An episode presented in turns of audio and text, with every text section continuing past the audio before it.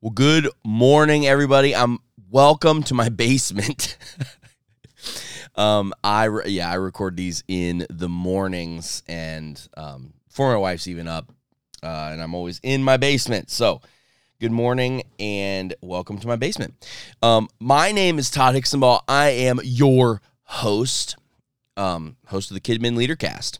And so I'm grateful that you're here. We are in episode one. This is our first official episode of the podcast, but also it is episode one in a series of several podcasts that uh, this series is titled Your First Year in Kids Ministry. And so I'm really excited about this. Um, I'm excited to get us into this series. I think you're going to love it. it. Doesn't matter if you've been doing this for 20 years or if literally this is your first year. Um, you're going to find some stuff in here, I believe, that's going to help you to be able to become a professional kid min leader. Before we get into the episode, I have a couple things I want you to know about. First is that we are on YouTube. So if you go to YouTube and type in uh, youtube.com forward slash at kid ministry leader, you are going to be able to find us. Make sure you go and find us on YouTube. Second thing is we have a newsletter. Super important. It's called the Kid Min Newsletter. Go to kidminnewsletter.com and you'll be able to subscribe for that newsletter. It's important. You're going to get three top flight ideas, things that I'm testing, things that I'm working on and I share those with you, and it's all for free. Go ahead, subscribe to that. Go to kidminnewsletter.com um, and check it out. Whew. All right. Let's get into our first episode of Your First Year in Kids Ministry. Let's get into it. Your first year in Kidmin, it, it's hard I remember mine vividly. I was an intern and I was working 30 hours a week at the church. All of it was for free. I was called to ministry and I knew it, and I was too dumb to ask for even a gas card. I worked long days that year and felt like I was drinking from a fire hose. Let me tell you the story of my first day in a classroom I had been an intern for all of three days, and I arrived with an expectation that I would be shadowing my new boss. Upon arrival, he brought me to the room and told me he had received a call that the main teacher and her assistant, that was a mother daughter combination, were both sick. He needed to cover a different classroom, and so he needed me to be the sole person in the room and the lead that morning. My brain switched off. I just figured, you know what? It's going to be fine. My mom had been a teacher for years and I'd spent time in her classroom growing up. I asked him if he had a lesson. He said no. He I asked him if he had a game or anything that would be easy to play. He said no. He really had to get to his classroom, though. He handed me a clipboard with the kids' names on it who typically attended. I looked at that list. Friends, there were a lot of names on that list. So I walked into the room. I set up a game. I remembered my old youth pastor was he had played with us many, many times. Was going to be a great morning. Friends, 27 children showed up that morning. Praise God. I think my mentor at one point, I think he stopped by. I think uh he just wanted to check on how things were going. Um I fell in love that day. I did. I was in love with this new world. I I just been thrust into it and no one could tell me that it wasn't what I was going to do the rest of my life. Now, that story is extreme. I would never want that experience for you. I would never want it for anyone else. But I've heard different versions of this story, and it ended with the phrase, and then I quit. That ending is devastating to me because I know how beautiful being a Kidmin leader can be. So, over the next few episodes, we're going to be talking about your first year in Kidmin and what you really need to not just survive, but to set yourself up for a beautiful life of ministry. So, we're going to jump in with the first first piece, and this is a big one. So early on, I learned that I needed to put my relationship with Jesus first. Now, this one kicked my butt early on. I spent so much time planning my lesson and practicing the delivery of stories that the only time I was really reading the word was in study time prepping for lessons. I remember listening to a sermon that my pastor gave, and it convicted me and it reminded me of the importance of developing my own walk with Christ. I committed to spending time each day in prayer and reading scripture before I did anything with children's ministry. I was in love. I wanted to spend all my time working on my craft, but I was in love with the wrong thing. You see, I needed to be more in love with Jesus than I was with children's ministry. And that's still true today. I developed a plan and I use it every single morning. The plan allows me to spend time reading a chapter of Proverbs, a psalm, and then about 15 to 20 minutes of whatever book I'm studying. The full time reading scripture takes me around 45 minutes. And then I spend the remaining 15 minutes in prayer using the Lord's Prayer as my framework. Now, I read the proverb that corresponds with the day of the month. So I'm recording this on the 31st. And so this morning I read Proverbs chapter 31, right? Holla. Now, I continuously read through the book of Psalms. So I start with Psalm 1 and I read all 150 of them and I start back over. And so usually I can I read through about the whole thing about two and a quarter, two and a third times every year. And so it, I, I do that because it's the prayer book of the Bible. And, and I literally, it puts me in a reverent state. And it's something that I never want to stop reading last thing that I do is I'm always studying a book of the Bible. I focus on a few verses every morning, not more than that. And I don't care how long it takes me to read the book. I just read. I'm, I'm, reading a few verses at a time. I'm praying over those verses. I'm asking the Lord what it is that He wants me to get from those. And some mornings I get a bucket full, and other mornings I might get a dribble or barely anything. But it doesn't matter because I'm spending time reading the word. It's important. Right now, I'm reading the prophet Hosea, and I'm learning so much about what it actually means for us to love the Lord and to love other people. Now, it's taken me years to work up to this process.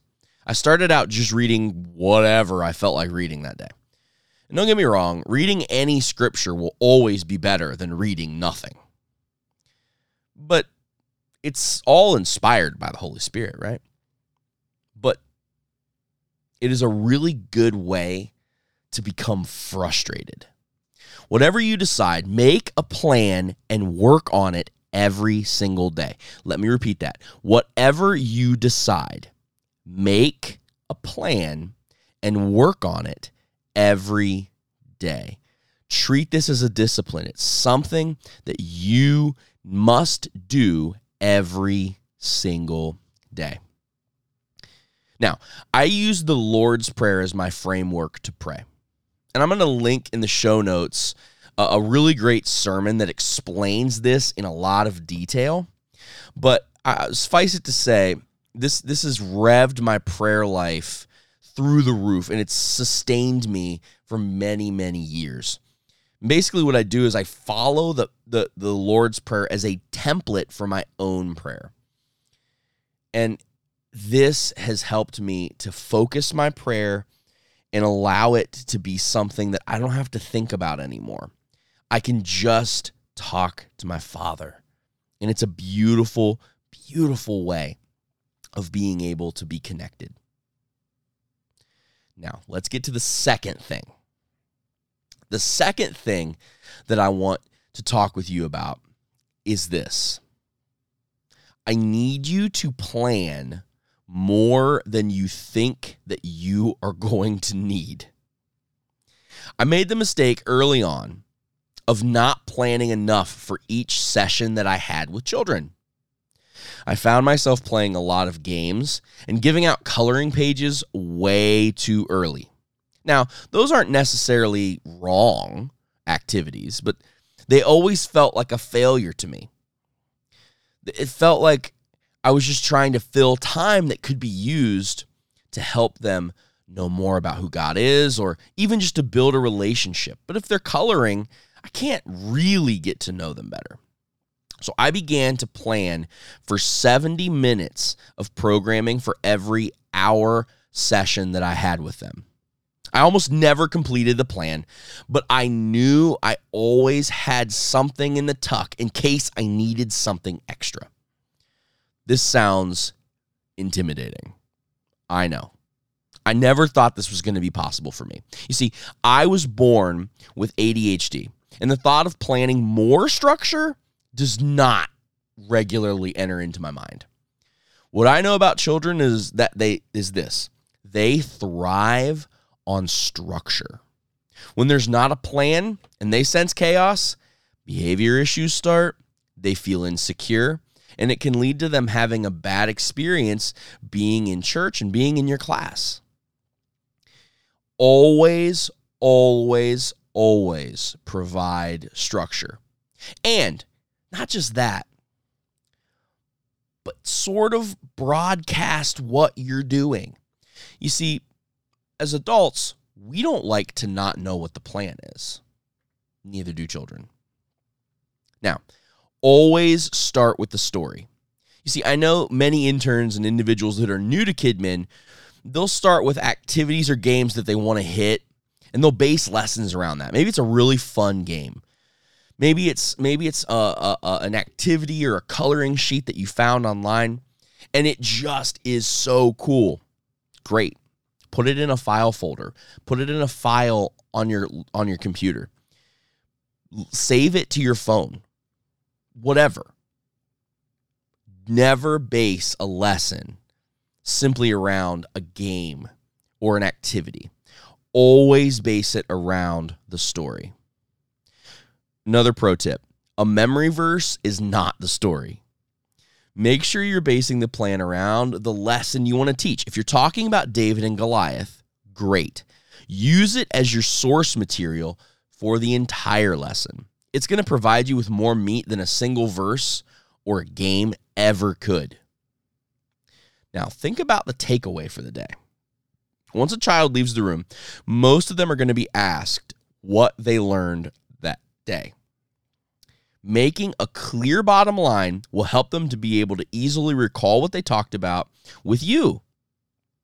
You see, I want to know and be able to think about what it was in a sermon or in a podcast or in whatever it is that I'm listening to or participating in. I want to be able to easily recall it. Broadcast what it is to them. Make sure that it's it's really really clear.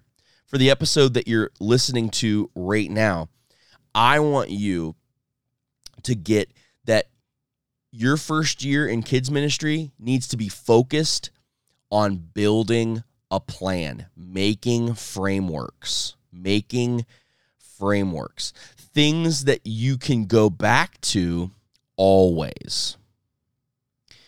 Now, I want you to also think through snack time. I know that sounds ridiculous. I know that snack is like the throwaway. You see, I used to treat snack time as as halftime. it's not a it's it was a it was a beautiful time from for me to have my assistant use the restroom to take, make sure that the kids could get to the restroom all of those things it's a transition it's not a break from the morning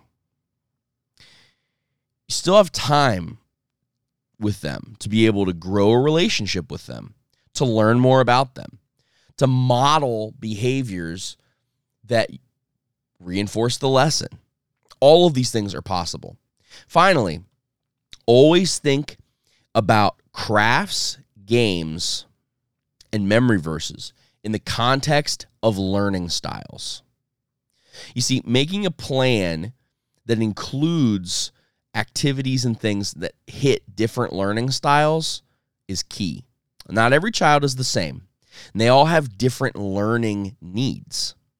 Because of that, when you just when you include the bottom line in different ways throughout the, the lesson, so if you have the bottom line in a game, if you have the bottom line in a craft, if you have the bottom line somehow weaved into a quiet time when you're praying with them, all the different ways that you can weave it in, it becomes incredibly powerful for everyone in the room and not just people who are good at sitting still and listening to the story, or not just people who are really good at high energy and enjoying the game, or the creative kids that just want to sit and color and draw and make things.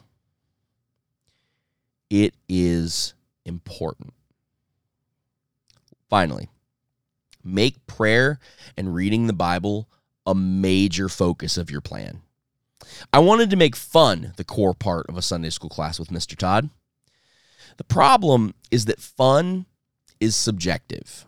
Throwing chairs is fun for some, while sitting quietly and placing stickers on the walls, it's good for another. I had to shift my mindset and make sure that the main thing was the main thing. I wanted to make sure that it include prayer time, Bible time, and time to simply build relationships with kids. Make sure that you're keeping those things at the forefront of all of your lesson plans. Let's summarize today's episode. The bottom line that I'm looking at right now that I have written down is build frameworks. Build frameworks. Build frameworks for your own spiritual life and build a framework for how you make your lesson plan. I want you to know I'm praying for you as you journey through children's ministry. Over these next few episodes, it's going to be a great time for you to start building frameworks and to begin to dip your toe in the deep end and learn about what it's like to be in your first year of Kidmin and how you can succeed. We have new episodes every single week, and they're designed to make you a professional Kidmin leader. Smash the subscribe button on Apple, Spotify, Amazon, or YouTube to make sure and tune in to never miss an episode. Go to kidminleader.com and you can sign up for a weekly newsletter that will give you jet fuel with three ideas that are tested and makes you a better leader. If you're interested in working with me and getting coaching, you can find that on the website as well. Next episode, we will continue with part two of your first year in kids ministry.